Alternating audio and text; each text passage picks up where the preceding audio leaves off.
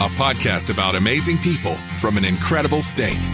Amazing Arizonans with Mike Broomhead. Another edition of Amazing Arizonans. There's no way we could ever do this without John Holmberg from KUPD. I have to say that that is a lie. That's not true. That uh, here's the deal. I'm an I would Arizonan. uh, have I would have asked you first. Yeah. But I didn't know that our companies would let us do this together. Oh yeah, why wouldn't they? Well, uh, you know, the old way of doing things was that you don't say the other radio stations' numbers or talk about them, but you talk about us. We talk about you a lot. I know you do. Yeah. Let's start there. Um, Jim Sharp Yep. takes credit for your start in this business. To a degree, absolutely. Jim Sharp was. uh, We worked at a radio station called The Zone, and I, I just started, and Jim was the afternoon guy, and I was doing stuff in the middle of the night, but I was hanging around. And Jim, uh, I was introduced to Jim, and I asked him a couple questions. He said, "Well, put together a tape, and I'll air check it." And so he did. And the first thing he wrote on the top of the uh, page was uh, was vulgar. Uh, that's Jim, if you know him. And it said something like, "Don't give up about what they think." And then he wrote down things that I could do differently. And he goes, "But keep this in mind. It's yours. Shoot your own bullets." And that was the phrase I still say today: "Always shoot your own bullets." Take take advice. But nobody really can fix you, you know. Nobody can say this is how it's done. It's up to you. And so I kind of took that. And Jim, uh, I don't like the word mentor. Yeah. But Jim was definitely somebody that I was like, cool, thanks for my first push. Did he? Did you work on his show? I did eventually. I, I did a bunch of different odd jobs at the station. I, I was I was that annoying kid. It doesn't exist in radio anymore. The kid that's hanging around. Yeah. That guy. I was the guy that's like, you need me to do it, I'll do it. And I didn't even know if I didn't know how to do it, I would do it anyway. Isn't it interesting that that's how I excelled at any job I've ever Yeah. been in? Was if the boss asked me to do it, I just did it. You just did it. because I love doing it. Yeah. And then you realize something very important. The boss isn't sure how to do anything. Right. Because he'll put somebody in there that just seems like they're doing the job. And then you just figure it out or you don't. Isn't it the weirdest industry? Because I grew up in construction. Yeah. So uh, I worked in restaurants like you did when I was young, but then construction, 18 years old, starting. I learned from the guys that went from being an apprentice to being a journeyman to being a master to being a business owner. So the owner of my company was an expert at being an electrician. Yeah. It's the exact opposite in this business. if they don't make it on the air, Yeah. they make them a boss. Yeah, I, I- I mean that respectfully to my you bosses don't. No, that'll you watch don't. this. You but, know- you know. Yeah, but y- am I wrong? No, it's exactly how this business works. I call this business, uh, it is the ultimate example of uh, attrition and failure combining to is. advancement. It is. I've never seen a, an industry that celebrates a resume the size of a phone book more than radio. Right. Which means, and every time it happens, they're like, I'm like, you've been fired from this many places. They don't like when you ask it that way.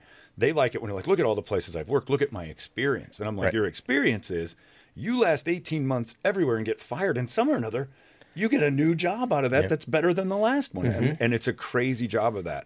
Um, and once you kind of realize that the imposter complex – that exists in all of us probably exists most in entertainment and Yeah. radio still is that i guess Yeah, it is. Uh, it, it, then you kind of relax a little going that fear i have of somebody walking in the room going that guy doesn't know what he's doing exists with everybody especially management Does because it it's still actually happen to happened you? them oh i have it every day Me too. i'm scared to Every day. because i'm afraid i don't know what i'm doing I, I uh, nothing i've done has been because there was some template in place right? yeah. I, never have I thought I've got this. no I, I I used to say I I use my stupid last name, my real Yeah. last name, because I never imagined there'd be any success where I'd have need a radio name. Same. I, well, I used to joke that people ask me, "Is like, is Holmberg your real radio name?" Like, no, it's it's a fake name. My real name's Drake Midnight, but I thought more consonants was a good idea. Yeah, Holmberg was not Right. It doesn't pop off a billboard. I've had people ask me, "Is that your real name?" Yeah. And I'm like, "Would I make up Broomhead yes, you would for the radio?" Broomhead sounds like an '80s morning zoo name. It- it- oh, it does. It's Broomhead and Floorwax. uh, Glenn Beck introduced me one time on his show as Ooh, my feet you One hit of- my foot with that name drop. yeah, nice job. with with one of the one of the most talented guys in talk radio with the dumbest name in the business. That's how he introduced me. it is both memorable and dopey, like uh, for radio. It's a normal name, And it's spelled Broomhead. I mean, Yeah. it's just like it sounds. And when I moved here, I would go to rodeos, and people thought it was a Native American name. oh. because there's a family in Arizona named Bruised Head. That's Oh, a rodeo really? family. Many Goats is a pretty common name. Wouldn't that just the kid they named Broomhead? Yeah. You just They thought I working showed around up the and place. they were like, oh, we thought you were going to be native. And I'm like, why? And they said, because of the last name. 'Cause you had a broom shaped head. Yeah, Yeah, just called right. you that. No, that is, When- it is a weird name to pop with, but who cares? Your name is the last thing that matters. How many radio stations have you been with? Two. Two. Me too. I've only been in two. And we both know people Yeah. that have been at a dozen. The Gypsies. yeah. Yeah. A- And I could never Can imagine. you still say that? Is that a thing Yeah. people can? Okay, good. Yeah. Yeah. you know what I'm talking about. I could never move across the country oh no. for a job. Well, see, I've had opportunities to go. Um, I think the beauty in radio, and you do a great job of it, and I listen to you a lot, is is the locality of it. And I think the key, like I always laugh when somebody new moves to town, grabs hold of the sports team, starts talking about stuff they just found out about, as if they're giving you that information. And I think the beauty of it is, guys like you who know your, you find your spot and fall in love. Like I think I love Arizona, I love Phoenix, and it's not one of those weird like golly, I, I just really like it here. And I go to other places. I've lived in a lot of places, and I just found this to be home. So when I've had offers to go somewhere else, I don't want to do that. I don't want to leave the place that I relate with everybody else. I feel like I'm one of the people that I'm talking to. Like we all kind of have Right. the same thing. And radio's beauty is its locality. If you go chasing you're going to be that guy, Mm-hmm. and there's no authenticity to what you do, and I and I and unintentionally authentic, because I know this place so well, and so it's easy for me. It's comfortable, and again, there's that's an insecurity probably more than anything else, but and it's comfortable. f- from a listener's perspective, because I listen to you guys a lot, it's it feels like I'm in on the inside joke. Because you're joking about the local community, you're, Right. you're you're telling jokes about locations or making comments about where you ride your bike and are running from certain people on the trails, and we're all familiar with Yes. that happening in those trails. You know, far too often, if you ask me, that Yeah. I've had to uh, abandon bike, but yeah, it's a fun place. when you make fun of West Siders, Yeah, even the West Siders get the joke, they know. right? They're They aware know. they're West Siders. They know where they are. Yeah, we have to. And then they, I'll get occasionally get emails going, you know, my section of the West Side's nice. And I'm like, well, I have to drive through so much garbage to get to you that I'll never know. And then they laugh about it. It's it's all, and I think that's the fun of it. You become comfortable shoes because you're part of the community. You're they know you're not pretending. You're not trying to win them over. You're in it. We're all in the soup together.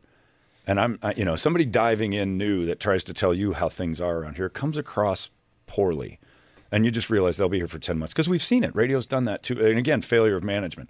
Radio's done that where they try to shoehorn somebody in and say, just be part of the community. Right. I- you either are or you aren't. You can't force that. And some people do a great job of adapting, but I think that's the, s- because they like it here for real. and it takes a long time. Uh, I moved here in 1995 and never even considered radio, and that didn't start for me until 2005, at, e, even at the beginning stages. So I was already invested in the community, but I listened to people like you and and you know Tim and Willie because of my. I know we both have a big love for country music. Oh, huge. I'm huge. I so love country music, mainly because the people who listen to it are so easy to rob. They're easily fooled people. It's when I so- hear you in the mornings, it's the one time everybody has that moment where they want to yell at you. Yeah. And that's my That's moment yours? is, is when you Right. start bashing country Are you music. a big country music I'm a fan? Oh. huge old country music. talk No, slower. I don't I'm, I'm not sorry. A, and use I say small it every words. Um, time. Oh, every time. the older generation. I'm not a big fan of the bro country stuff now, but I like the Randy, all the names, Randy Travis, that era. Yeah, when it was country music, it was originally rock and roll. Yeah. When it had an attitude of Sure. like George Jones and the guys Yes. that were like yeah, eh, yeah, Mm-hmm. yeah, Johnny the- Cash. the party that was coming Yeah. to you that you were a little worried about. but Now what's it seems funny so is polished. even I get when you start making fun, there are people I know that I picture when you say it. Does that make sense? But yes, because you're around Right. them. You know I'm not wrong. I know you're not wrong, And I, that- you're you're right too often, which is what makes right. me that's angry. The, the worst part is that the country music Right. and rock music that I'm part of so much, its Yeah. reputation's real. Uh, It is. That crowd is definitely angry at their dads Yeah. and very, very drinky, and they enjoy themselves. But yeah, there's eh, look that that's a very real thing. Music becomes a lifestyle for a lot of people, and then in a big group, it can be a very obvious. Was there anybody stereotype. that inspired you, or did you kind of want to emulate? Like for me, uh, W. Stephen Martin from Yeah. the co- from the early country Yeah. days. W. was a big advocate for law enforcement. They used to Right. do a big toy run every year, and and so when I got in, my I come from a law enforcement family. I kind of emulated. I wanted to be that. Yeah. he kind of inspired me. Is there anybody out there in that stuff that Um, inspired you? the the funny thing about that is I don't know if it was an inspiration so much. It was more um, I grew up in Northwest Indiana as a little kid, very small. Well, all of us were little when we grew up, but I was uh, my first six years were just outside of Chicago in Indiana, and we got WLS. And my dad was a fan of a guy named Larry Lujak. Okay. I don't know what Larry did that was funny. I know he was successful, but I know how hard my dad was laughing. So when I would sit in our, we had a 75K Blaze, uh, K, K5. Those, Yeah. Oh my God, it was the coolest thing ever. I wish my dad would have kept that. But we would, he would drive me to school and laugh the entire way to Larry Lujak. And I'm like, this guy, this little box in my car here is the happiest thing for this man. And my dad was a type A, still is, type A personality, was a tense man. And uh, by no way was he mad or angry, but it just, uh, he's always buzzing. That was the time I watched him let go. So, in a weird way, radio's inspiration was his reaction. And I always held that like, that's something I really enjoy. How hard is it? Is it difficult for you? or is it natural for you to to be funny? The stand up stuff Eh, because there's a there's obviously a gift. You know, I was talking to Caliendo uh, about you, and there's a gift in what he does. Not just the voices, because your voices are amazing. Oh, thank you. But to be able to write the jokes to make the voices funny, Yeah. there are a lot of people that have to have people write that for them. Yes. And I'm bad at writing anything because I'll hate it the second time I go through it. So everything I try to do, we just did a show. Frank Caliendo, Jonathan Kite, uh, Paul, we always, we just did a show Saturday. Yeah, I found that out that I didn't get invited after. You're always invited. It's on the radio. You said you listened. Yeah, I This do guy. listen. I mean, I wanted to be There's the with you internet. guys. I wanted to be with you So you, guys. you demand some sort of like yes, gold I want leaf. I want you to say, "Come hang out with Hey, us." Broomhead, will you buy tickets We- to my show? Yes, just come out and hang out. Well, uh, next time I'll remember that. Mm-hmm. But yeah, we had a big show, and it was the whole thing was improv. I was an anxious disaster all day because I'm getting up on stage with some heavy hitters. There. Yeah. And uh, we ended up having the time of our lives. That's the only way I can function. i I've talked to Frank about that a lot. We used to do a podcast, Caliendo and I, and it was all just riffing. And not to say that I'm great at that, but I'm comfortable with it beyond scripted anything because I think scripted things I will destroy whose intention it was to make it sound a certain way. Even if I wrote it, it's never going to come across the way I want it to. So, um, improv's the way to go for me. Writing is a gift that I just don't have. I question everything. So Frank and I have talked about that a, a thousand times. I never wanted to do stand up uh, because I would get bored with it immediately. It would have to be different every night. Yeah. And, I- that, and that would scare me to death. I'd be living on a tightrope daily, which you kind of do with radio. Radio's my improv class. We go up every morning. I have no idea what's going to happen. That reason I listen to KTAR to start the day is to find out if last night everything blew up. Yeah. And a lot of times I'll get a little something fun out of one of your Jim Cross reports, a traffic uh, guy who may not be on the up and up, uh, too happy because I've Yeah. heard him before and he made me laugh for a Tom. Uh, but yeah, it's just a fun thing to kind of to run with uh, the unknown. And so writing scares me to death. And those guys, that's the gift Frank has to make those voices have um, personality. I've never written a speech. Can't do it. ever. Me neither. And so for me, I worked for a, a guy, a boss, a terrible boss. And I, w- one of the other shows, we were in a meeting together, and he said to me, If you read something, it sounds like you're reading it. Yeah. And looked at him and said, If you don't read it, you sound like an idiot. Oh, good lord, that's now that's my problem. Now that's going to live in my head forever. So- I, I, I did one thing when I did the Pat McMahon roast. I wrote cards. We spent hours writing that, and I wrote a lot of those jokes, thinking I can do the writing. But all I had to do was write it and throw it away, and write it and throw it. away. I could not go over it. So the first time that was performed was the night I performed it. And that was daunting to me because I was literally reading those cards for the second time I'd ever seen them. And it was but scary. to prove that uh, in the for people that don't have not heard of your reputation because people are really envious of your talent is that you uh, whenever anybody describes how funny you are they always talk about how you made everybody laugh at Chuck Artigue's funeral wow. that that when you, again it was like he made people break down in hysterics at a funeral Yeah. I was told to by the dead man. I know you did. I know, He I know. told me, you make people laugh at my funeral or else. But essentially, and Chuck, Chuck had a very distinct voice, and it, it became, I got a phone call. I'm going to die, John. And I'm like, oh my God. And I need you to speak at my funeral. And when you do, you make everyone laugh. I'm like, uh, what am I supposed to do? And he goes, you're the creative one. Figure it out. Click. And that's that was our conversation. And then and he was the owner of the radio the station. owner of the radio station I worked at. And I love that guy. He was a throwback. I mean, this, I watched him try to bribe a cop once. We got pulled over at lunch, and I mean, this is '70s kind of like this Yeah. is how it used to work, but this was 2010. We get pulled over coming out of the parking lot, And I sure, oh, jam it.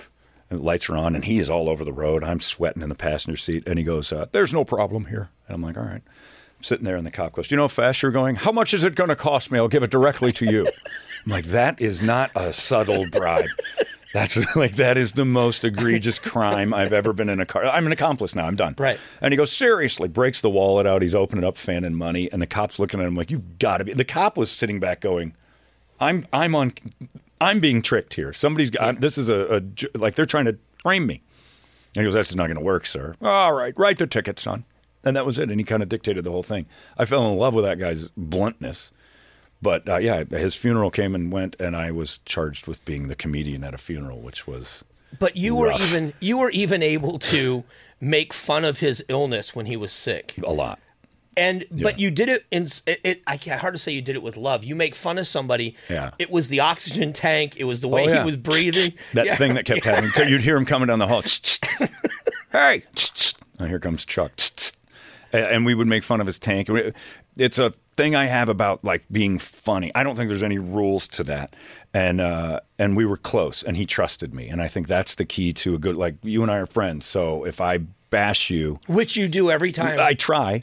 Uh, you know that comes from a place of me liking you. Yeah. And I think some people don't get it, and you have to be aware of that. And the people who do know, John's not after me, and that's the key. Chuck knew I wasn't after him; I was on his side. Right. But we let's let's be realistic about what's going on here. You're dragging a tank of fire behind you. Yeah. You've got tubes all over the place, and I'm not going to ignore that. I'm not going to pretend that's not real. so two examples. The last time we had lunch together at Phoenix City Grill, we were in the bar eating lunch, and a couple of guys recognized you. You went over, said hello, Yeah. walked back over, and said, "That's what happens when you have a popular radio." That's show." true. And the other example was when I first started out, I was asking a bunch of people advice because I knew I wanted to stay in this business, Mm. Yeah. and I knew that you and Sharp were friends. Yeah. So we went and had lunch, Stockyards. and then I bought lunch, and my Did you credit buy it? card got Oh, declined. that's right. I forgot about And that. it didn't it declined. It was expired. It had Hilarious. Well, expired. I that's had not- another card. that's the But I excuse was today. sweating for 30 seconds It was because I thought. awesome. And then the next day on the air, I was listening while I was driving around. Yeah. And sure enough. Oh, yeah, we're eating you alive for Uh, that. one. alive. You, you invited us to lunch. Yeah, I was big time and I was going to buy.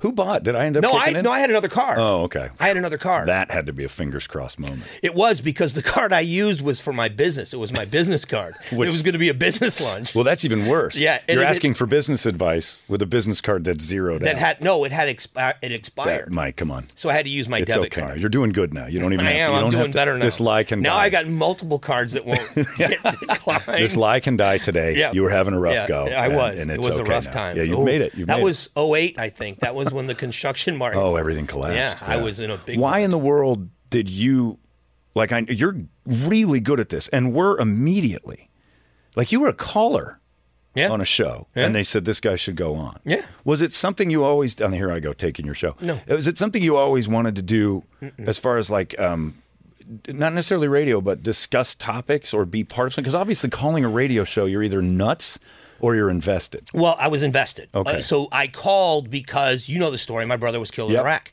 So this was my brother was killed on Memorial Day in the first year of the war. Yeah. And I was listening to the radio station and they were talking about the war. That I was invested in. So I called in and it went from being a caller to being a guest. From being a guest to I got asked to join the Bush campaign as an advocate for veterans. From that, from that. wow, Yeah. And then somebody, unheard of. somebody, a guy named Mike Barna, who you might know, Mike, who was, in, the, was in the radio business, um, at a radio station here in town, said, "Hey, you're pretty good at this. Do you want your own show?" And I said, "I'll do it on the weekends." wow, And they gave me a week. They gave me a Saturday show. It was a brokered station. Yeah, but it's they didn't make me remarkable. pay for it. Right. And then that was it. off you went. Off that's I that's went. pretty remarkable. Yeah, So what? a- th- We, since we're talking about that, I want to talk about the breakdown, um, the early days, Yeah. the decision, as controversial it was in the minds of everybody involved to begin with, the break off with Dave Pratt. Well, I wasn't part of that. I was nowhere near it. No, I'm talking about when you decided. I am not going to treat that as some Oh, oh, holy. my break off. Yeah, I your see what you're break saying. off, not the break off. your so break off. Dave Pratt hosted KUPD's show for uh, 17, 18 years in the morning. The intent when I first started at KUPD was to say, I'm not going to fill anybody's shoes. This either works or it doesn't. He's left the building. Uh, they've asked me to do the job. I took the job. I'm going to do it the best I know how. You're, you guys are either going to love it or you're not. Tip of the cap to anybody who does this job for 18 years. I, I had never met him. Uh, somebody listening, and this was the early days, 2001, two weeks before 9 11, the show starts, right? So we've got to replace an 18 year, you know, kind of icon. And then we do it August 27th, 2001. So I say that, I say those words uh, like I'm, I have no, I don't know him. I just know I listened to him for a while when I grew up here, and I knew the guy, and I know who, who he is and all he's accomplished. And we're not going to try to fix that, right? So somebody emailed me and said, "I liked what you had to say about Dave. I listened for years." And he said, "I got an email." And he sent it to me that said, The new guy is going to ruin our station. Stop him by any means necessary. And the guy who emailed me said, I thought that was a dangerous thing to send. Maybe he meant don't listen, but to the wrong brain, Yeah. that says something Yeah. potentially terrible. And I immediately lost respect for that because I had no, it's radio. Who cares, right? Right. This guy's taking a job. Go kick my butt at another station if you're that great at it. And so uh, at that moment, I'm like, what, what's wrong with him? And everybody in the building was like, you just got a taste of what it is. Like, then they, you know, not to sit and speak, he can't defend himself, but I don't care. Uh, nobody wanted him in the building anymore. And there were little moments like that. And I'm like, so I just like, why, why would I, why would I pay reverence to this? Why would I care to be that? So I, I started to kind of make little jokes. Everybody at that, everybody was kind of afraid if you made jokes, you were out. Right. And it was when uh, it's the end of the Wizard of Oz or the Nutcracker. It, it kind of just a few of the jokes opened the doors where everybody felt, oh, th- it's it's okay. And I don't really care that he doesn't like me at all because I don't like him, and that's an odd thing to just be so wide open about. But it's true. And so he's had a beef with me more than I have with him, but I'm a little louder. But did you? There were people that were telling you. Now you're brand new. Yeah. And there were people that were telling you you'll never work again if you do that. Absolutely, and, plenty. And so when you say it's either going to work or it's not, that Yeah. you, I mean, you really had to live that. Yep. Yep. Well, and that was the trust I had in myself on doing this. I didn't want to do radio at all anymore. I, I did the morning show. I did the stuff with Jim Sharp producing his show. Jim left. He didn't get along with the girl. Well, they got along fine. It just didn't, w- w- no chemistry. And, the, and I was producing that show. And the, the girl came from Dave's show, Dave Pratt's show. And she had no, a, a huge beef with him. And Jim and her, they didn't have a chemistry. Her name was Stephanie, and then Stephanie and I started to do the show together as a temporary thing, and the ratings did well. And then we got bought. We had five different owners in the in the late '90s, early 2000s. Radio was a circus. We had five owners in two years. We got bought one day. The new owners came in and announced that they'd sold us. That was our introduction to our new ownership group. Hey, we got a new ownership group. Yay, let's meet them. And they said, by the way, we sold yesterday. So we're going to manage you for three months, and then a new company's coming in. And we were just flying by the seat of our pants. And so s- she came over from the other place. It was a mess. They got rid of us because we had five different bosses doing five different things in five different cities. And I'm like, this is not an industry I enjoy at all. Um, so they they decided to go a different direction. We were in second place. We were doing great. They fired us, and I moved to Los Angeles and started odd, oddly enough writing jokes for uh, premier radio networks. And Jay Leno, Jay Leno takes every joke ever. By the way, for anybody who wants to do that, he used to write Jay Leno's house a joke. He'll send you a couple hundred bucks. Whether he Really? uses it or not, he used to do that with the Tonight Show. So when he was on the Tonight Show, I would sit at home and write a hundred of them, send them off to this thing that I knew through the uh, premier radio networks, and they would get them to Jay, and Jay's Jay would buy like seven or eight, and I don't know if they ever got used. But I just sitting, ah, not a letter from this guy. Eh, it's, eh, all right, give him three hundred dollars, and then who's next? And it's just he'd go through them all and get a check every once in a while. Like, this is great. Radio calls back. They're like, uh, the, the station that fired me said, our research says we made a mistake. We want to come back. Do you want to do afternoons? And I'm like, not really. I said, "Du- double my pay from before. I live in LA now and fly me back and forth, and I'll do it. And they did. Wow. And I didn't expect them to say yes to that. So now I'm kind of, oh, they called my bluff. So now I'm working at the zone. It's as still mismanaged as it was before. And I remember driving to work crying, grown man, listening to It's a Beautiful Day by U2 on the station I'm driving to, going, I hate it there. Yeah. And I, I- I- as much my fault as anyone else's, I hated it there. And I drove to work, and I and I had KUPD kind of calling me, but they hadn't done anything. And I just told them like, guys, I'm done. I'm not going to use anybody for leverage. If this works, it does. It doesn't. KUPD came a week later and said we want to make the offer for you because you're not using leverage. yeah. And I ended up going to KUPD with my fingers kind of crossed, going, we'll see if I still like this business. And 23 years later, I still feel like it's my first day. It's funny the the similarities in a way because when I left the previous station I was at, Yeah. I had no deal. Did you cry? I had, I, you know what? I had a boss that made me. Oh. I, I just, Yeah. I couldn't. um, there's a lot of people over there were good to me, gave me a huge start. People I miss. Yeah. But when I left there, I had no deal. Yeah. And you know what this business is Yep. like. I had no deal. I had to take the entire month of January off, Ugh. and then come in here and hope that now we're going to sit down and talk. And uh, like you said, every day feels like It was it's my awful. first day. Yeah, It's- it's the and then I best. wonder why I didn't do it sooner. Yeah, and that was my thing too. The station I worked at was my my first love of radio. I was there for 4 years. It still feels longer than my 23 at KUPD because I have bonded, I've forged friendships of steel from that building. And that was one of the reasons I wanted to go back. Everybody in it, I loved them, like the, except for the way the place was run because it was run from somewhere else.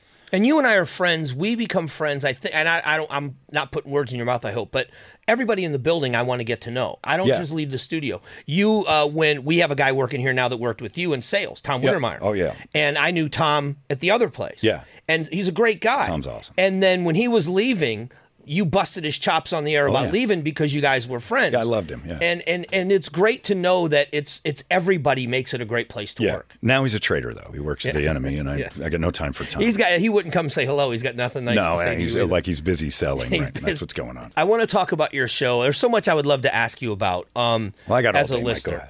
Um, I I'm solo now. I've got Julia, and she we do that. Did you hear this? And Julia's a big part of the show. Yeah. Jess is on in the morning, and once in a while we have interaction. But for the most Right. part, it's just me in Right. seven minute segments. But you have got a cast, and Yeah. everybody feels like from the moment you hit the mic, where you introduce everybody, we all feel like we're friends with everybody on the show. and, that's awesome. and Brett has been a great addition. Love Brett. He's great. So how do you is that con- do you guys build those characters in your head or is it just a Um, matter of just let's introduce everybody in the room and hang out? It's um, sort of a happy accident of of hosting. Um, I wanted to be uh, one thing I've always been, and it's like God, it's like sitting and talking about yourself. It's so weird, but I've always been an observer. So I observe things. So I'll see like you, like if you and I were in a room together a lot doing radio, I would see the things. I'm like, okay, there's a mic, there's a mic, there's a there, those are the broomhead moments. So those become characteristics. I'm going to now try to shine a spotlight on and make you a character beyond what you already are because you're entertaining. You already Brady. got that part. Brady. So Brady will do things. You're like, okay, I can pick this, this, this, and this that everybody else hears and let them know I see it too. Meanwhile, Brady's just a funny, nice, affable person, but you can take and make a character out of him that becomes larger than him just from observing. And Brett's the same way. Brett's our Italian. Yeah. You know, Oh, he's got the horn, he's got the pinky ring, he's playing the role. Yeah. And so you point it out and then let his actual personality be him and then play the character of like, let's build this up. And now that becomes almost catchphrasey hack. But when people see him, like, oh, what's up, my big Brett? Yeah. And they play the Italian role back at him. And he's like, okay, this is what's been built of me. And it's just happy accidents of being an observer and saying, these guys are, they get it. We can have fun with it. Your relationship with Brady, um, what that's turned into, taking a guy like you said, Midwestern, pretty wholesome guy, but then you do the "What would Brady do?" Yeah. and you push his limits about these horrible things that happen to Horrible. people, and then you ask him what he would do in Right. that situation. The Brady Report Yeah. is similar to what we do, but much funnier. Well. when you do the, uh, when you comment on the news stories that Right. Brady does, How much would that bother you? what Some guy just sitting there making, well, that doesn't make Yeah, sense, yeah, Mike. And like, I'm, I'm always, it's what I do at home. When I watch news at home, I'm like, this guy doesn't know what he's talking about. Or the But it's stories the other he way. just- It's the other way because I don't ever know what Julia has chosen for Right. those stories. Yeah. So I kind of get to react like you get to react Yeah. to those stories. I just can't say Right. the What things you that- really are. Yeah. like, what the oh, things boy. that you Mm-hmm. say. Right. Yeah. I'm allowed to do that because of where I am. And I don't know that I could ever do anything close to what you do. Yeah, you could. Oh. I could be in a room and talk and talk and talk. I would be fired in a week. Because all, I- Oh. all, yeah, I would all I would do is like end up bashing something that I thought was ridiculous, and th- and the next thing you know, we've been on for twenty minutes with me destroying something that didn't deserve it, just because. I, beca- and, and people are like the listeners are there to be informed, and I'll here make I you a am deal. being an idiot. Don't. How Don't- about that? don't do what you do. Oh, I don't want to. don't, Trust don't. me, trust Stay me. in your I- lane. I don't want and to. leave my job alone. Now, if this is a threat or a challenge, now there's a difference. It would be fun, but I, I I wouldn't I wouldn't last because I'm not the guy who can like the audience would be like he doesn't he's not serious about this because I'm not. But that's the best part of it because your opinions. Uh, I think you talked about this on the air recently about Bill Burr and how he took Yeah. the the topic of abortion, and on one side he talked about Yeah.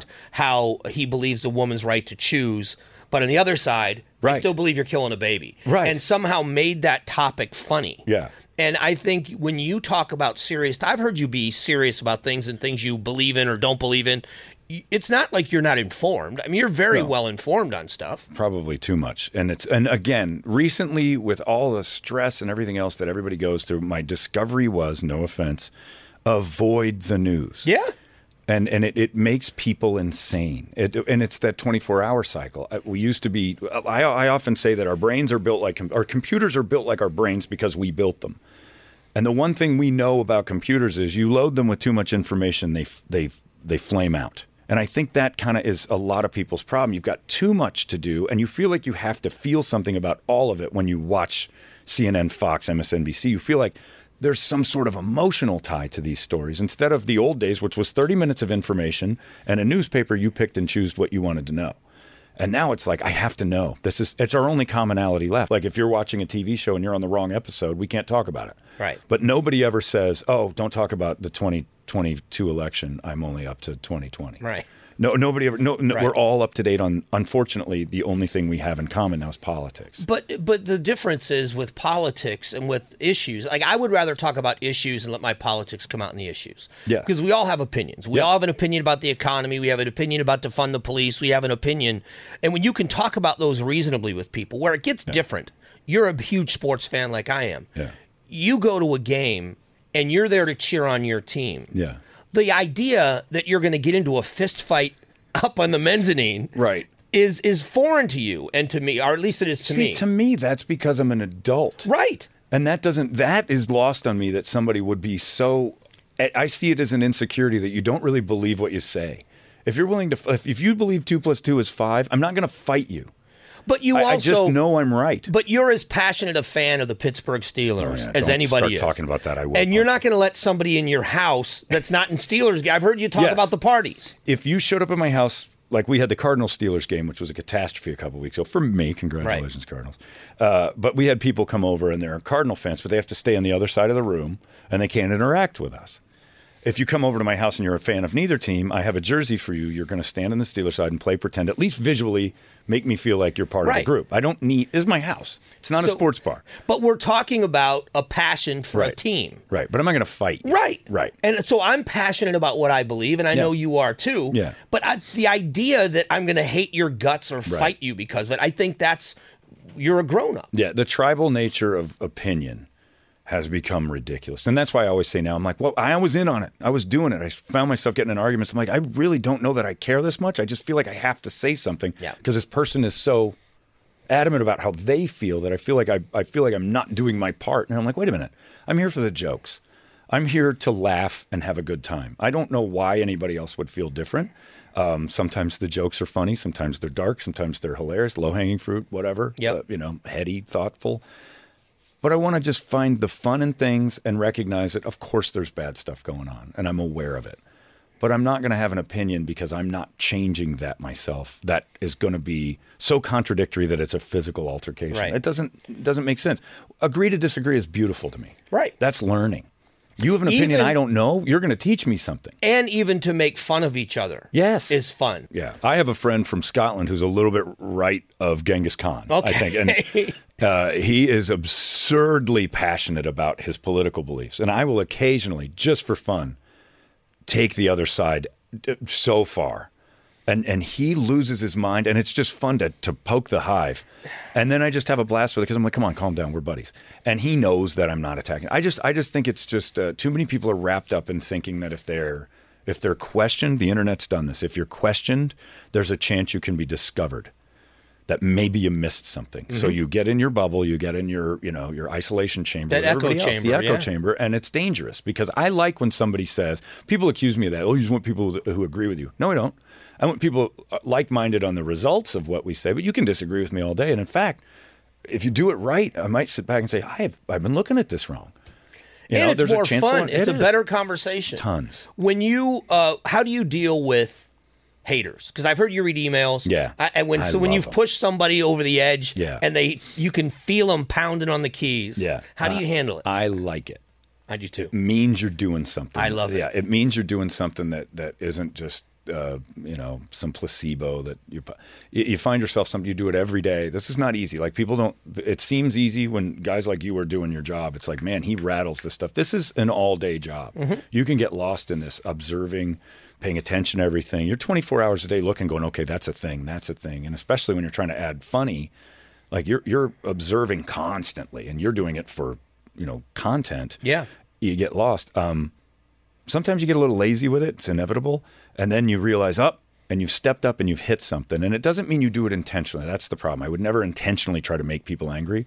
But if my opinion gets somebody fired up, especially when they're really upset about something that's kind of silly, Mm-hmm. um, they make two hours of a show for me. So, and it's fun. And they become characters without even realizing. And most of the time, they'll come back and go, I realize I went nuts. I, That and- happens a lot, doesn't uh, it? they'll email back If like, I you was having engage- a horrible night. Yeah. I took it out on you. You were the they were keyboard warriors. They found That's what somebody we call 'em. They were they found somebody and they got the keyboard muscles and they took a swing and they felt accomplished for a second until the next day they're like, What did I just do? Yep. And after maybe three or four emails or messages back and forth, Yeah. there's that. All right, you're not so bad, You know, I didn't expect you to respond. is the big one. Julia Julia will walk into the studio sometimes and I'm responding during commercials.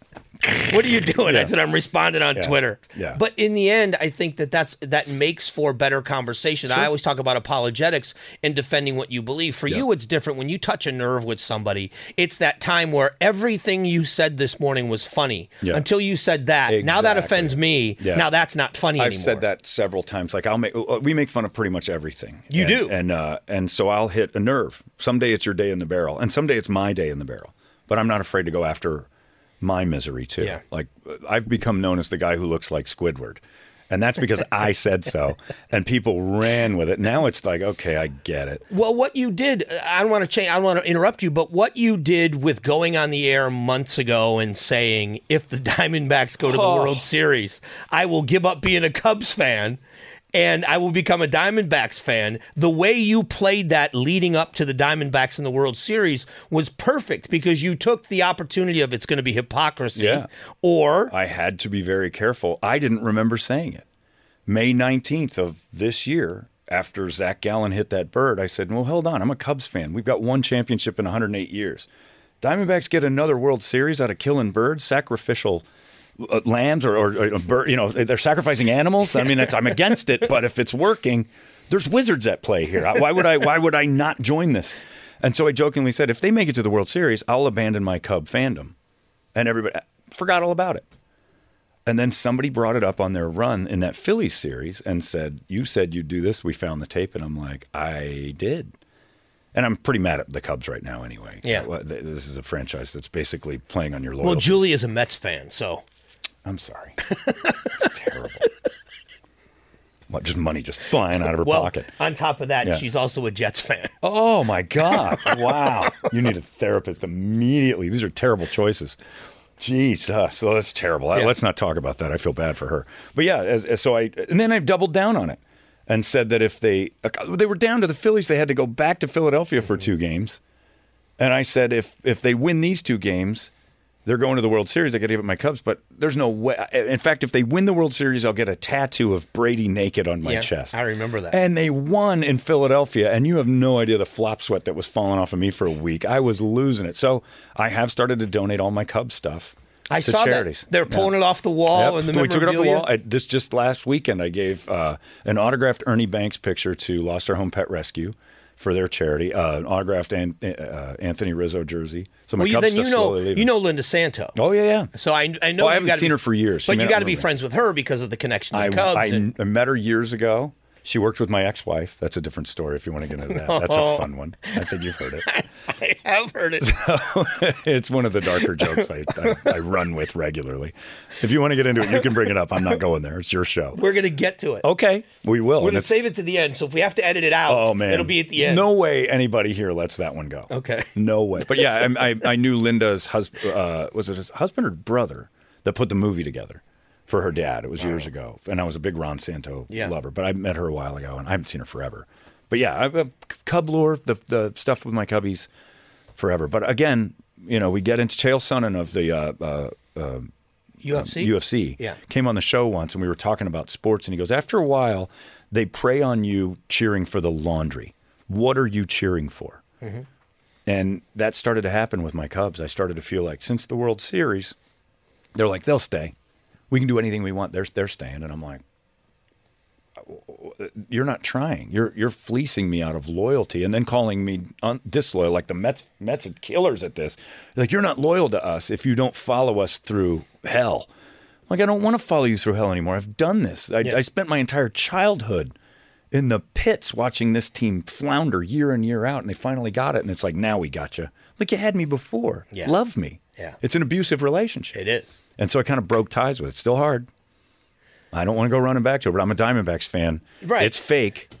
It's totally fake right now, but I'm trying. But you, but you, but you at least stuck to your word. You said Yes. it on the air. Not like it could have Mad gone Dog. a bunch of different. Yeah, not like Mad oh Dog. that was what a No, Mad Dog. I do an impression of Mad Dog, and it got it got violent because the same week he got all that credit for I'll quit my I'll retire if they do this, Yeah. and then didn't. didn't. Yeah, and he should have stepped up and at least quit and then come back. Yeah. You know, give us something. Take a paycheck off. Yeah, at least take a one. week Like, off or yeah, something. Suspend yourself.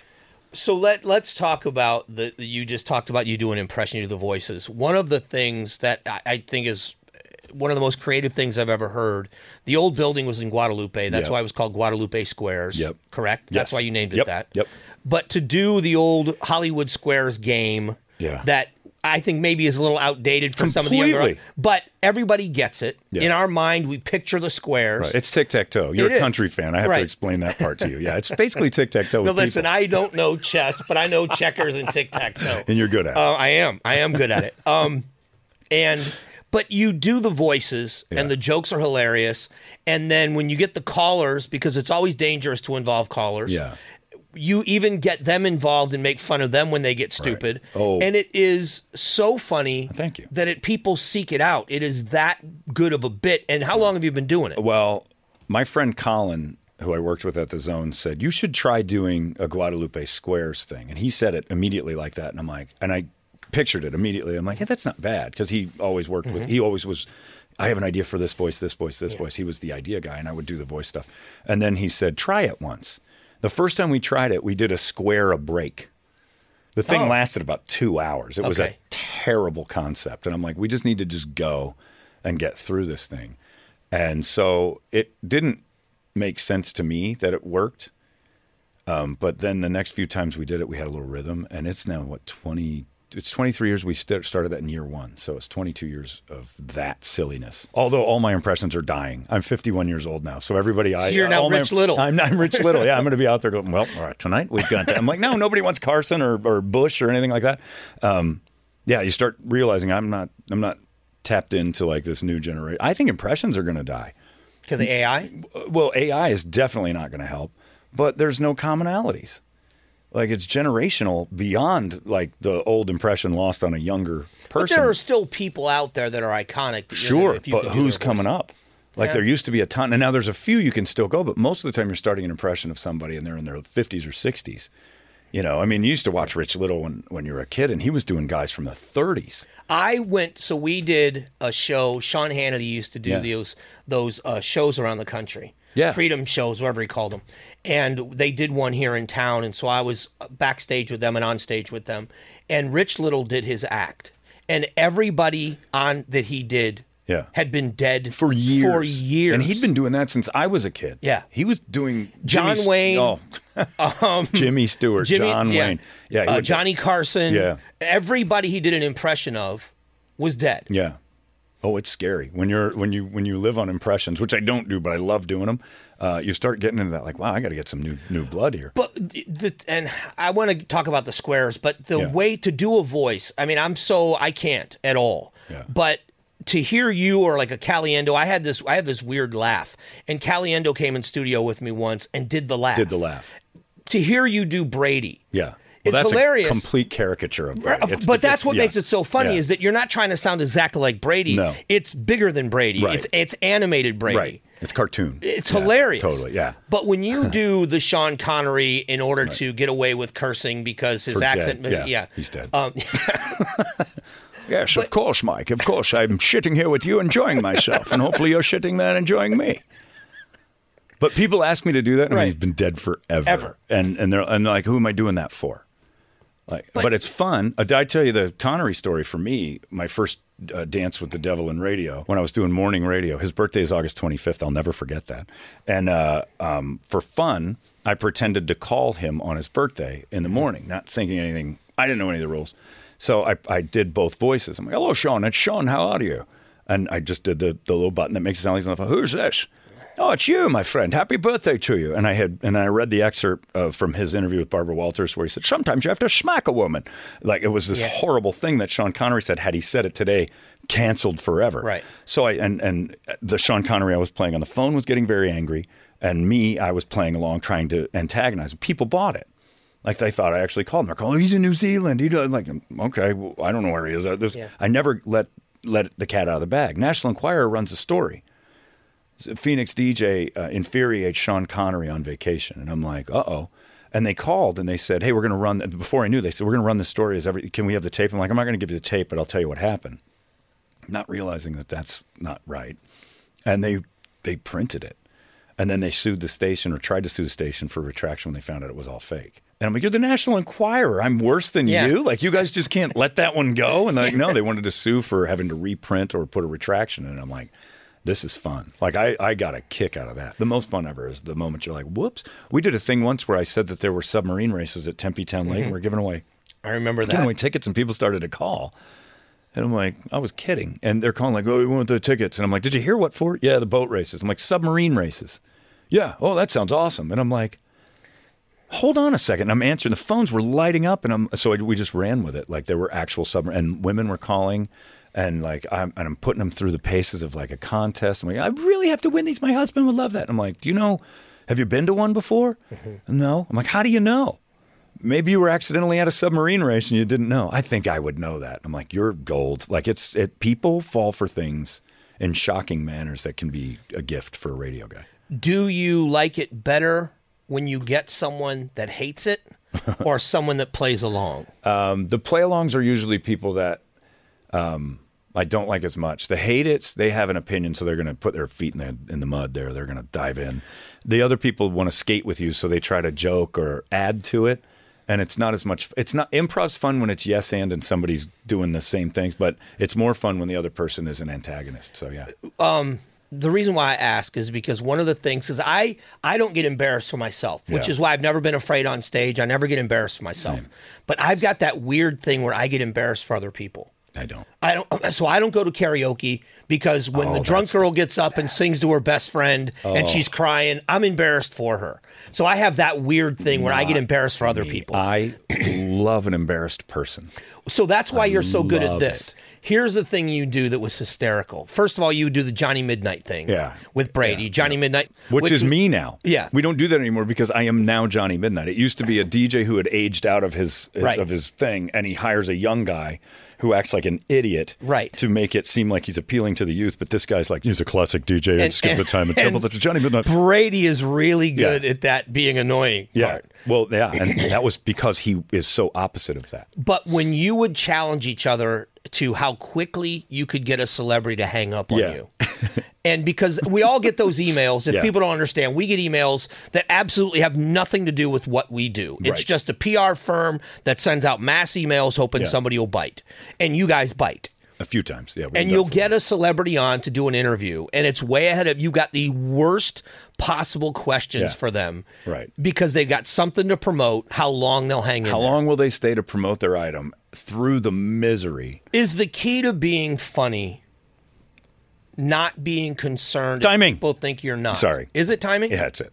It's the whole thing. It's the key to the key to funny is timing. And again, in my opinion, and I don't know that anybody knows. It's it's timing plus I mean the old the old math equation is tragedy plus time is funny. Yeah. Your timing has to be good and you have to recognize that you're not attacking.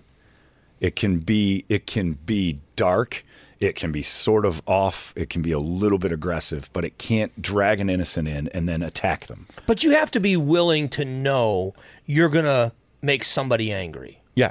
Well, yeah, and that's just to somebody. And again, it's humor. Some some people may like you might laugh at something that's uh, you and I find hysterical, and nobody else in the room does. And that do- that, that doesn't make them right or wrong. It doesn't make us right or wrong. It's just uh, a Maybe i I'm weird though, but most of the, I, would- I can't think about. There may have been times when I've been offended. I can't think of any, but there have been By me? times. No, I was gonna say. maybe, Probably. But- country music stuff. Oh, Um, that's. Well, I'm surprised you uh, actually figured it out. It's you weren't joking. Yeah, th- no, that you actually put the sentences together I did and, and made math. Um, some of them had many syllables in one Uh, word. big, big words. Big that were words. like, Him's making fun of country music. then you took something out of your arrow pocket, and I pr- did. like a chaw or something. Um, but country it- music's okay until you start dressing the part. Something happened to my dad. He moved to Texas, and I see pictures of him, and he's in a costume now. Okay. So, I'll, I'll, uh, true story. Yeah. I always wanted to be a cowboy. I- cowboys are my heroes. I grew up in a beach town on the Gulf of Mexico, Right. but we always went into the Everglades, and we were around. It was I was a redneck kid. Yeah. We used to go to a thing in this little town called La Belle, Florida. They do it every year. It's called the Swamp Cabbage Festival. That gives you an idea of my youth. A lot of country music played at that. Oh yeah, yeah, Oh, yeah, yeah. yeah. Um, but I wanted to be a cowboy. So when the first time I came to Arizona on vacation, rodeo was a big thing here, and I went to two or three rodeos in one weekend, and I thought I want to do this. Yeah. So I said in my head, if I ever get a chance, I want to learn to be a real cowboy. So I moved here to learn to be a bull rider, to ride bulls. Right. I I will never wear a cowboy hat again unless I'm at a rodeo event because it's almost like for me like Yeah. being a retired cop. I'm Yeah. not a cop anymore. I was a cowboy. Right. I I earned that. So when I Right. see people in the costume, I feel It's the a same way. It's like costume. it's a costume. Yeah, you're you're dre- you're playing dress up. I see that with a lot of things, and music is the catalyst to that. A lot of country music, you start dressing like the costume. Rock music, you start wearing the outfits. The- Yeah. you know, like the f- like the boots up. To, no, who wants to strap boots up all day? It's not that. Is it that important to be the image?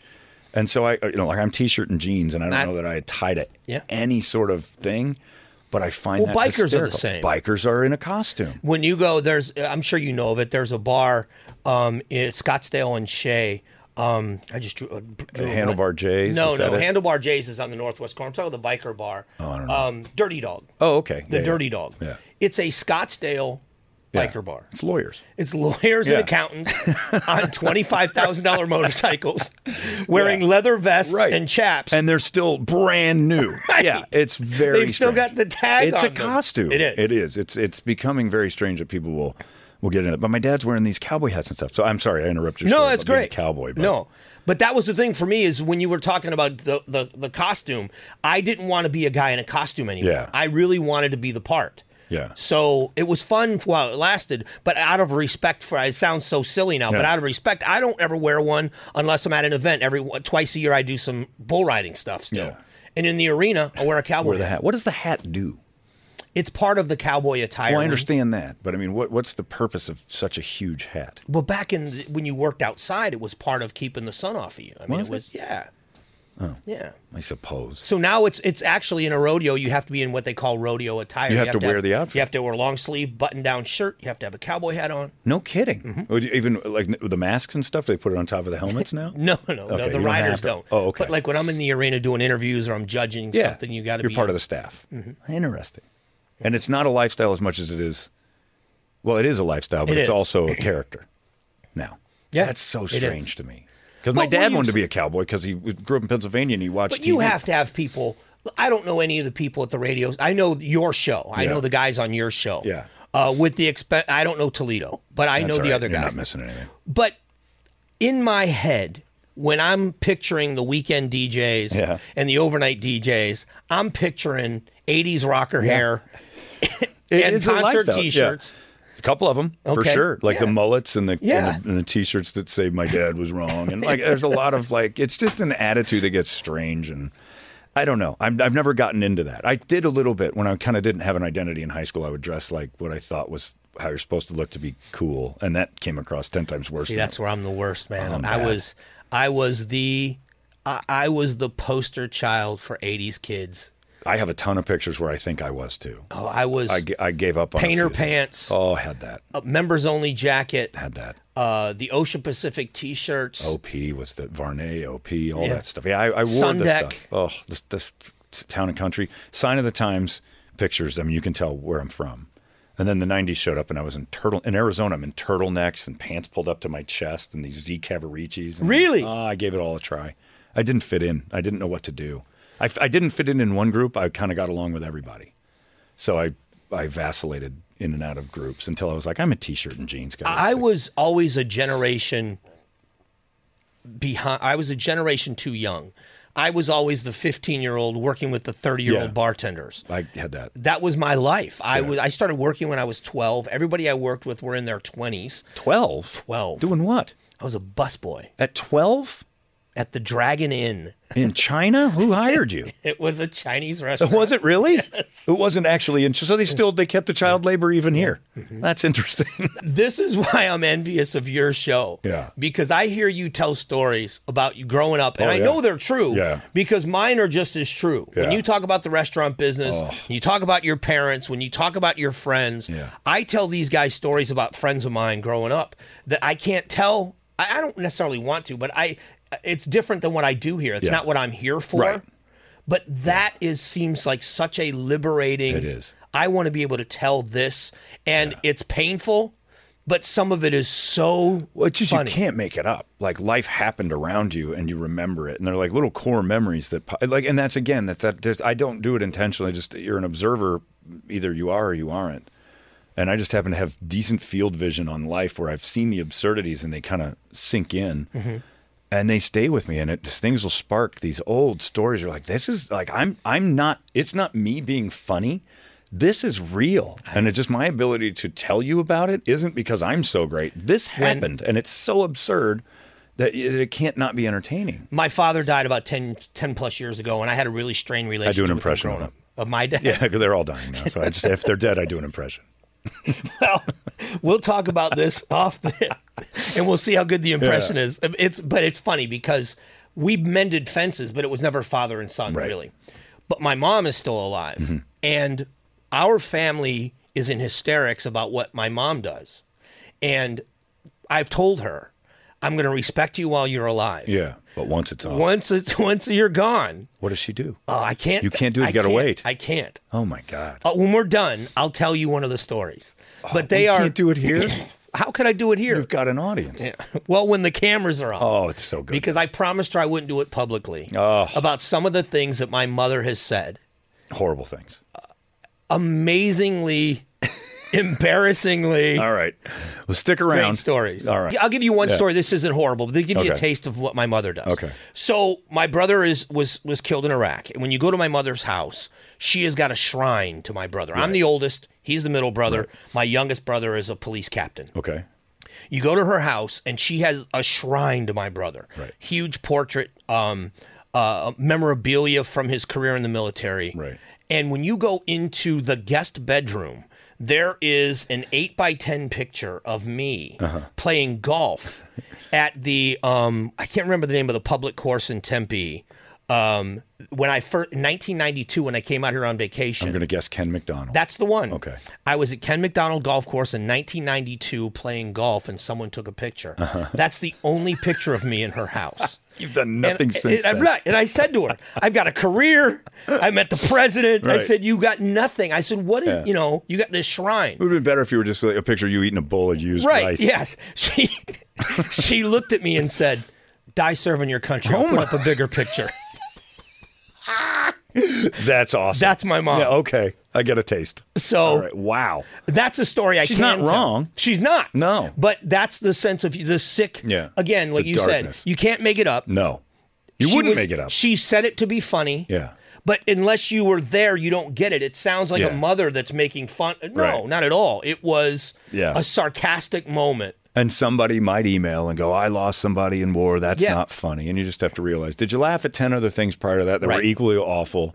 and we just hit you that day. That's Right. yeah. And that for me is I have to always remember that because out of context, when I tell that story, it sounds like I'm either being disrespectful to Right. my mother or my mother, of all things, was being cavalier about the death of her son. Right. None of that was true. She was making fun of me in the most horrible way possible. And we all got yeah. the joke. Yeah. Oh yeah. She took the darkness and hit you with it. Yes. And that to me is funny. Right. Like that's we we have to do that. Like dark stuff's all around us. So I mean, if you can't take it and bonk each other, the, the people you trust, then there's no reason to try to be, uh, be cordial. It doesn't work. Uh, one last thing. I, that we, I know we've probably gone way too long and you got to be somewhere, I, guess. got But nowhere to go. Um, I'm staying after you go. I'm going to do a couple more podcasts. Nice. Yeah. So you and I have um, a respect for.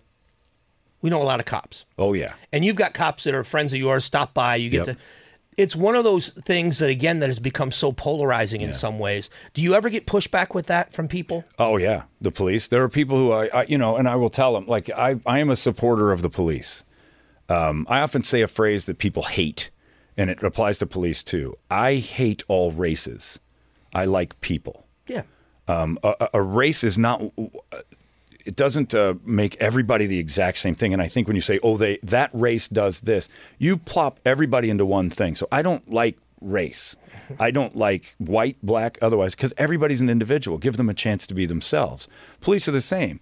They always say, "Oh, all the cops. The cops do this." One bad police officer uh, you know, and it does. It's ugly. It spoils things. And the other cops should be. I have cop friends who know how to handle that better than I do. But the one phrase they always say is, um, "Do you have? Is everybody at your job good at it?"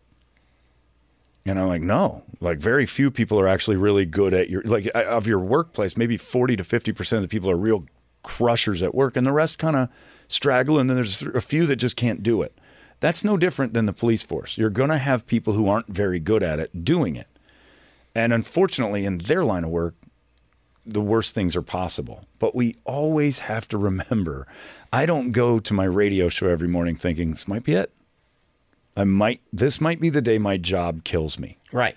And that kind of stress you can't live with. And I know they signed up for it. And I'll get people at pushback. They know what they're Me getting too. into. They know I what hear they're that all getting the into. time.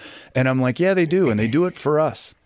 And we don't have that. I am a coward when it comes to those moments. I will be brave in certain situations, but I know better than to run towards the stuff. And that's a cliche now to say they run towards the danger where we don't, but it's true.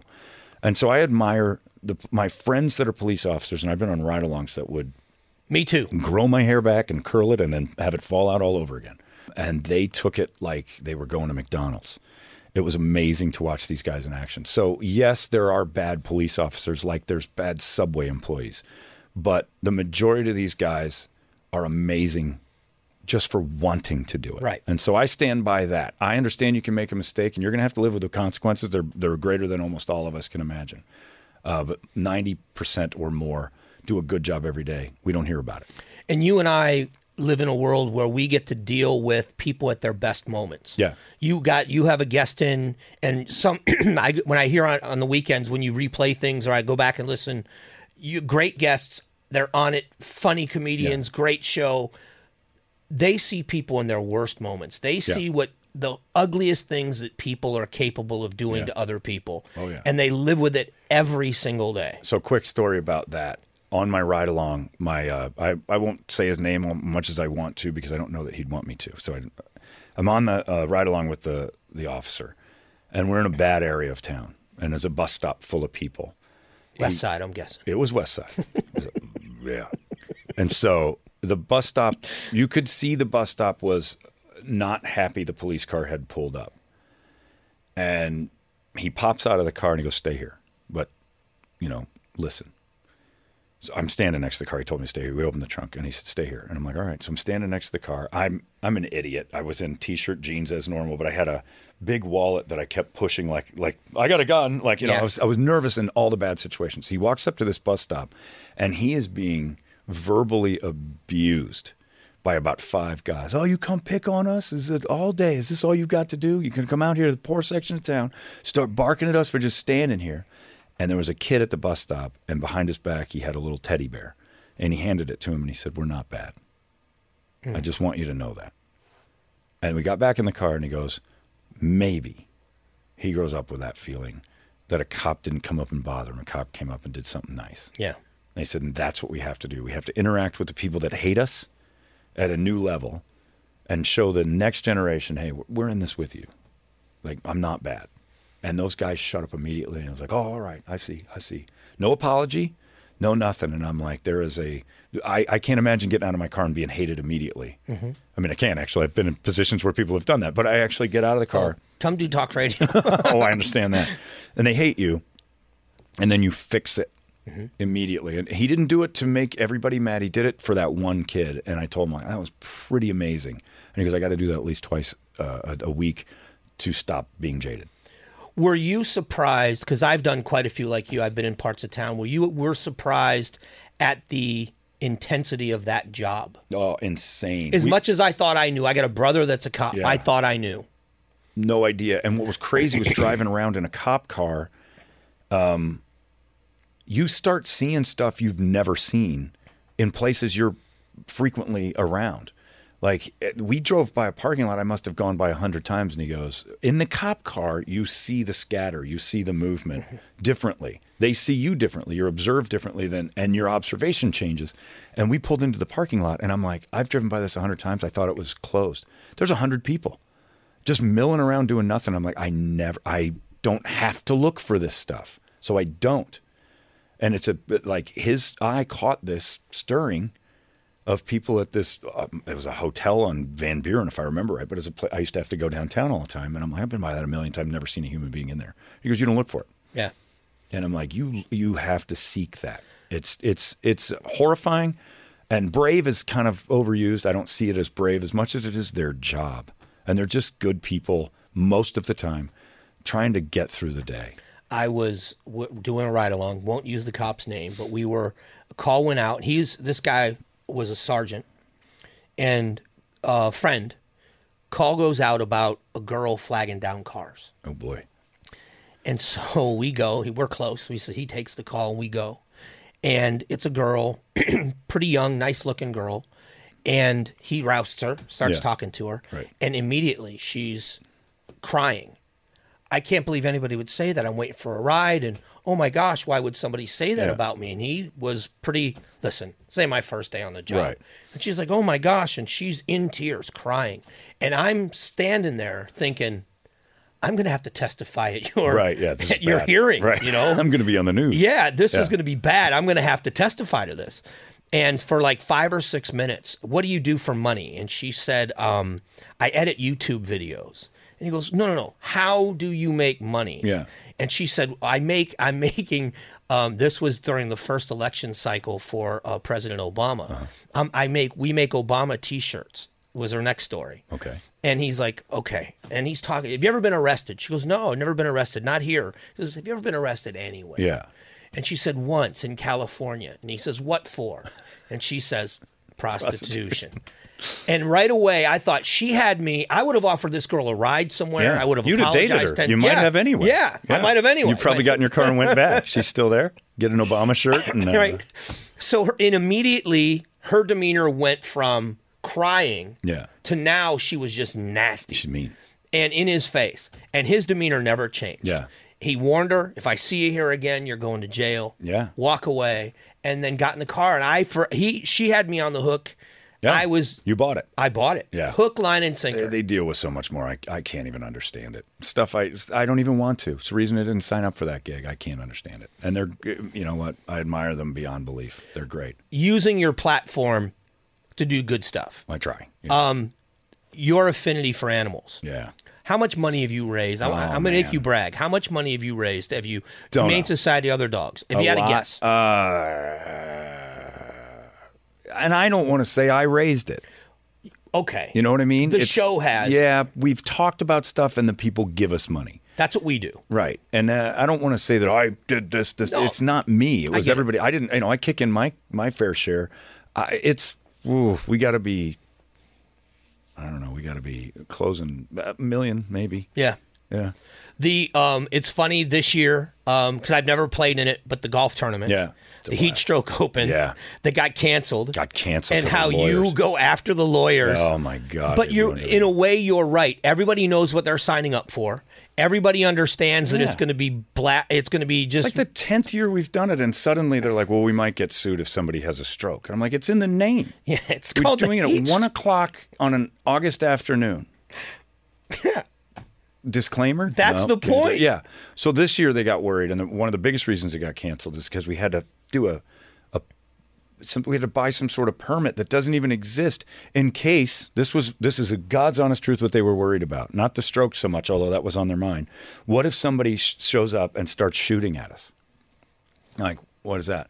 Well, I mean, we're like if if an active shooter comes through and starts killing people on the course, and I'm like, if that's you're worried about being sued, like something so much worse has happened than you could ever imagine being like. But why would that motivate a shooter? Uh, me? I don't know. Somebody was, but they were worried. Like, what if the what if somebody just drives a truck and starts killing all the golfers? And I'm like, don't care about lawsuits at that point.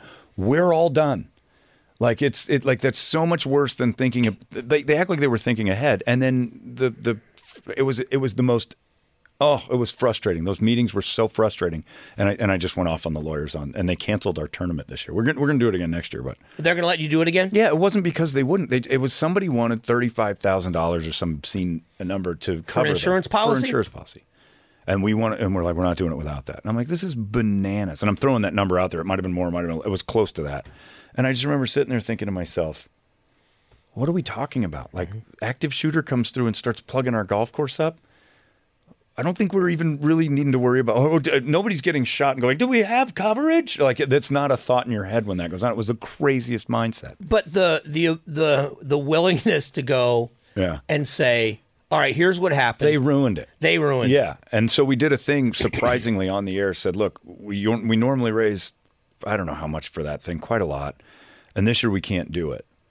And, it, and I said, so uh, let's show the lawyers that we can still do this. The charity's the one that lost here. And so let's see what we can do. And within, uh, we, we have a beer we do with Four Peaks that uh, for that tournament called Ching Chavez that we sell and the money goes to the to the charity. Well, we didn't get an opportunity to do that at the tournament.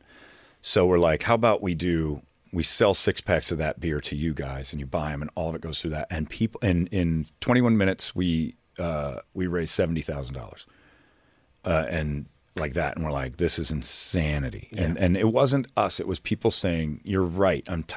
what I heard was I'm so sick of this this is my life too everything has roadblocks that we're trying to do good and there's barriers Right. so we raised all that money in like an hour. We were like, I can't believe this. So it isn't us. It was an idea. We do and the then same people thing. followed through. Everybody's fighting about the zone. Yeah. Everybody's fighting about how you do this. Every time we've put the word out, St. Mary's Food Bank needs Yeah. this. Yep. Someone needs that. We'll get an email back from them saying we've gotten so much. We just did a thing with cash, you know, Central Arizona. Um, they did a specific to homeless veterans, a veteran homeless drive. Got an email back from them that said we raised more money awesome. than we ever have for this. Yeah. And you think that's not us. It's Right. it, but if you vocalize to people, Yeah. take the politics out of this. And for you, it's the, this is all this is BS. Yeah. But they just they want to be a part of Yeah. f- pushing back against Yeah. the nonsense. Yep. And there's a lot of it. And I often say, I used to get in trouble. The one thing I used to get in trouble for all the time, my old managers used to say, stop talking about other people's charities. Um, because at Christmas time, it be, radio became competitive over who had the better charity. Yeah. And that's not charity, that's business. And so I was, I think I still stand by this. And I don't know if this is against your station. That Christmas Angel program is one of the most beautiful, kind things I've ever seen. It's not, a, I think KEZ does it. I think Channel 3 does it. I don't even know who's, it, we're not affiliated. Awesome. You guys do a ton of great things. And if I hear it, I'm like, give to that. Because if I truly want to help a city I The live in, Phoenix Children's Hospital fundraiser. We do. Uh, incredible. What Have you, you ever guys been do there? Uh, no, I haven't. I was there once, and Pat McMahon was there, and they admitted him. They thought he had progeria. Sorry, still doing the McMahon jokes. I don't have progeria, but they gave me a ton of jello, so I stayed for four days. No, I, I have not, and I don't know that I could handle it. But I listen to you guys do that, and I marvel at. Well, uh, and how it's the much you same pull. way. It's it's Yeah. the again, it's looking back and saying, what can we do? We have fun. We got great jobs, Yeah. but at the same time, how do we use the platform to raise money? Some of it's also guilt.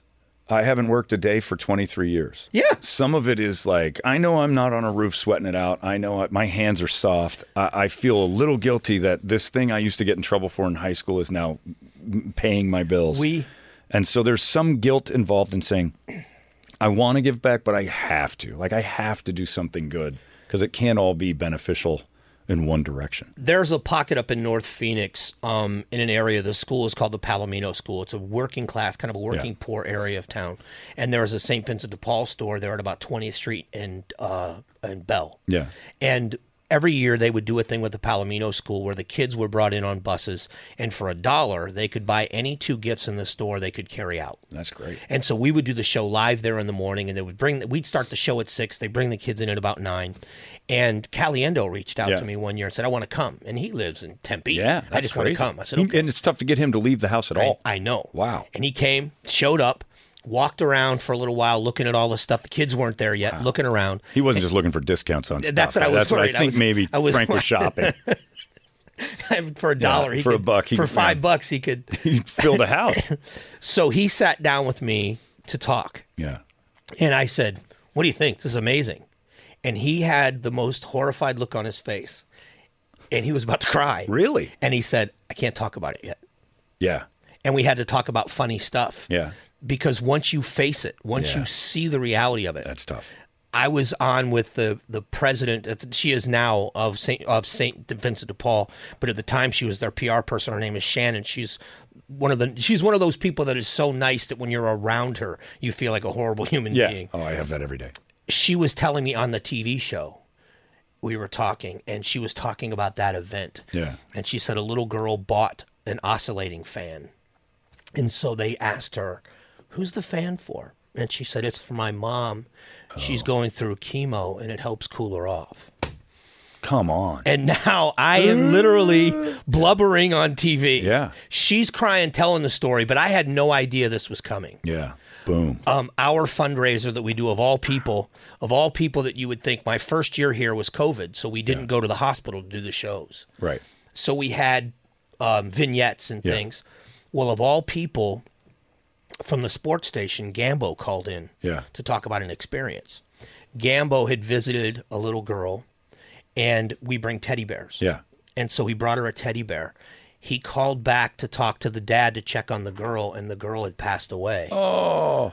And wanted him to have the teddy bear. What are you doing? You're and like he's- Barbara Walters. He's right now. telling me this story on the air. Oh my God. And I, I was not prepared. Yeah. First of all, I wasn't prepared to cry. Right. But I certainly wasn't prepared for Gambo to make me no. cry. Yeah. Gamble making you cry. That's Right. And I Nearly am uh, impossible. literally on the air crying. And like you said, part of it is guilt when you think, how good is my life? yeah. that I would complain about anything Yeah. when you hear a story Yeah, like you that. gotta stop. You gotta you know, smell the roses now. and Yeah. then, you know, yeah. And then there's times when I've been parts of charities uh, and events and things, and it you know it's and you realize I'm here for a business, and and you kind of locked into something, and it, then it's really depressing. So it it makes you really feel great about the ones that are winners. And occasionally you'll get involved in one. Like we raised seven million dollars once for a marathon thing I was part of, and I won't say with who. Uh, They're not even around anymore. And I ho- the the end result was a marathon in Hawaii. Seven million dollars was raised by the by this charitable thing. I hosted the event down in Hawaii. I don't know why they asked me to do it. I felt amazing on stage for an hour and a half talking to these people. Uh, Phoenix was the biggest donator, so they had. I guess that's probably why they, that you host it. Uh, this giant uh, place in Kona, and I left the stage after saying seven million blah blah blah dollars. And then I walked off and I see the people who organized it. I'm like, guys, thank you for letting me be part of that. They say, that's too bad it didn't win. I'm like, it didn't win. It's like, no, it cost us more to do it. Oh, I'm like, it, you had it, it cost you more than $7 million to put this together? I'm like, yeah. I mean, we needed 10. Wow. And I walked out of there depressed. And there's nothing worse than a charity thing that's that huge and you leave going, ah, didn't cover costs. yeah. So what did we just do? So Yeah. there's a lot of times that I like the grassroots things. I like the small stuff. I like what you guys do with Phoenix Children's, which is go there Yeah. Mm-hmm. and do it.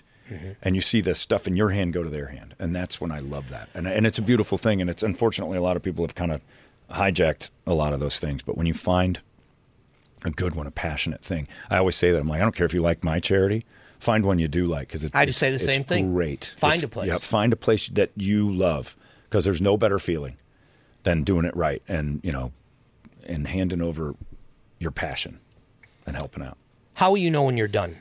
Oh, I've been done for years, Mike. I, I'm just I'm, I'm sailing into the sunset. Um, uh, when I, well, here's the thing. Do you pick a date or do you just know it's going to happen? So when I first started, I said I'd do it for 15 years because nobody knows when to quit. And then 15 years happened in a blip, and I was like, uh, "All right, I'm still having a good time. It s- seems to still be viable. We're going, so let's do another five, and then that's it." And then that went by in a blip, and my owners and the bosses and stuff were like, "We we want to do this and this." And I'm like, "All right, let's." I'm still having fun, so I threw it all away with that whole relevance thing. That was ego, a ton of ego saying, "Get out when you're, you know, before people think you stink." Barry Sanders. Oh yeah, Barry Sanders jumped early, and I'm like, I didn't want to. I didn't want to drag on. I've seen too many people do that, and, and then I started thinking, how important are you? It doesn't matter if you drag on or not. You have an audience; they stay, uh, and I'm. I'll stick around until I don't enjoy it. And you know, and if they want to keep throwing money at me to do it, I'll do it. But I, I- I really don't. I don't have an end date. I do want to get out in the next probably five years. Really? Yeah. See, I, it's funny. I never, I never imagined I'd do this for a living. Love Yeah. it so much. Never thought of doing anything else. Yeah. And now I'm thinking, you know, I'm I'm older than you. I'm 56, and Yeah, you so look I'm- terrible. I do. I feel horrible. Speaking of which, I'm going to pick a bone. I got a bone to pick in a moment. Okay, go ahead. One more. I just you made me right. think of it. All now. right. But the idea is, I know I'm closer to the end than I'm the beginning. I don't know when Right. that is. I'm making predictions. Dying or the job? Both. Okay. Um, and uh, I'm hoping I die before they fire me. That would be easy, right? They'd make, that's, it would make it's my so life- much yeah. better. but the idea of I'm thinking now about what else is might be next, Yeah. and I've never thought about that before. Like, what will I do next? Yeah. Has never been a thought. I've never thought about anything else. So maybe that's kind of the beginning. Kinda- of I the told my end. dad that he stayed at his job a, a lot later than he needed to. I think he retired. He was like seventy-two, and I'm like, "What are you doing?" And he's, "What'll I do next?" And I'm like, "Whatever you want. You've earned this." Yeah. And I said, "What you're doing right now, again, it's ego saying I'm too important to where I go every day. That they it- they'll be fine without you." And that's not to say you're bad at what you do, but that's how this works. Mm-hmm. It's, but see, I know they'll be fine without me. Yeah. For me, it's what will you be fine without yeah. this? Well, I Yeah. not without this, but without something. Yeah, but you'll That- find I'm not the kind of person that would just. I I won't. I won't play golf every day. No. you know, I won't do that. I'm the king of relaxing. Nobody outrests me. I can kill it. So if I've got nothing to do, I'm in a happy spot. My my want for the future is to be able to pick up and do things when I want to. I just want to be comfortable enough to do that. Mm-hmm. And hopefully I can play the play the the pieces right to where that's okay in a few years that I can sit back and go, all right, if I need to do something, it's something I want to do. So two things before we end it. One is This one is like morning- the eighth time he said I, one because last you keep thing. by the way. reminding me of 'Cause I'm more, and I, I such a know wonderful that guest. I know that this is going to be terrible when you talk about this whenever you do because of this part. But Okay. I was driving to work one day, Yeah.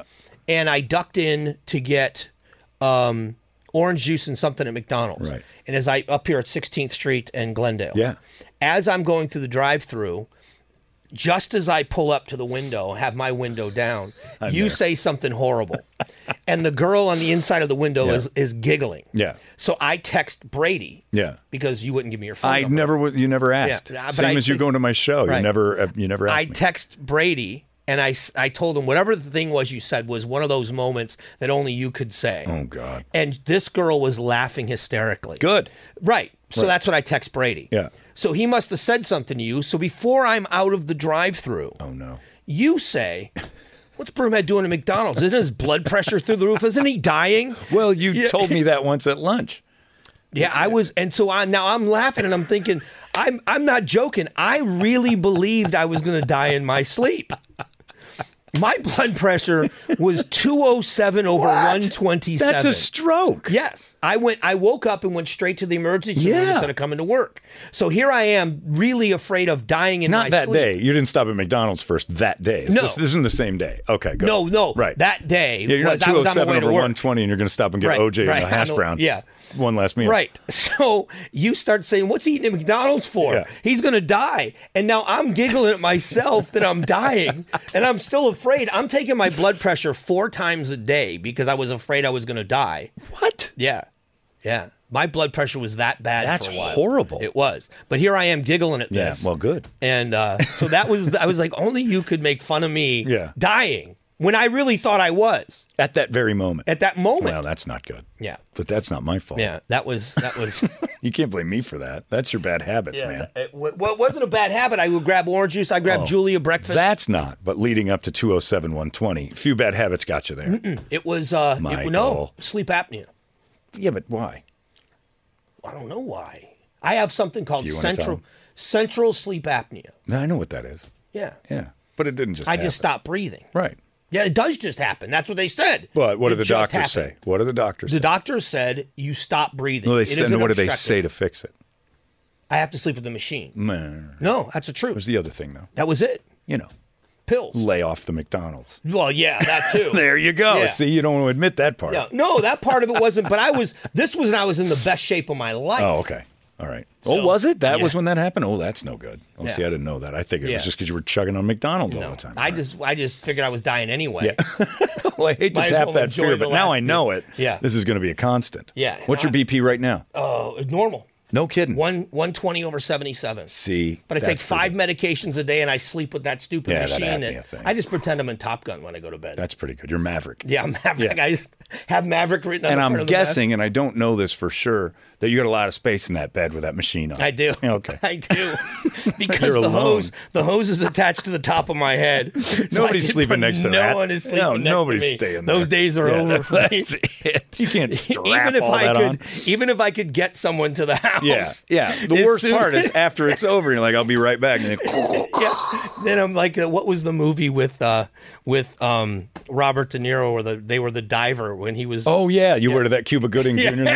I don't know. I think Mike might be dying. I think we got a problem here underwater. Are you going scuba diving? What's going on here? I don't want to be a date anymore. yeah, that Yeah. was it. Well, I, I wish you the best for that. yeah. So that was hilarious. I just remember giggling, and I'm like, only you. Yeah, well, I'm And it was 30 sorry. seconds after I texted to Brady. Yeah.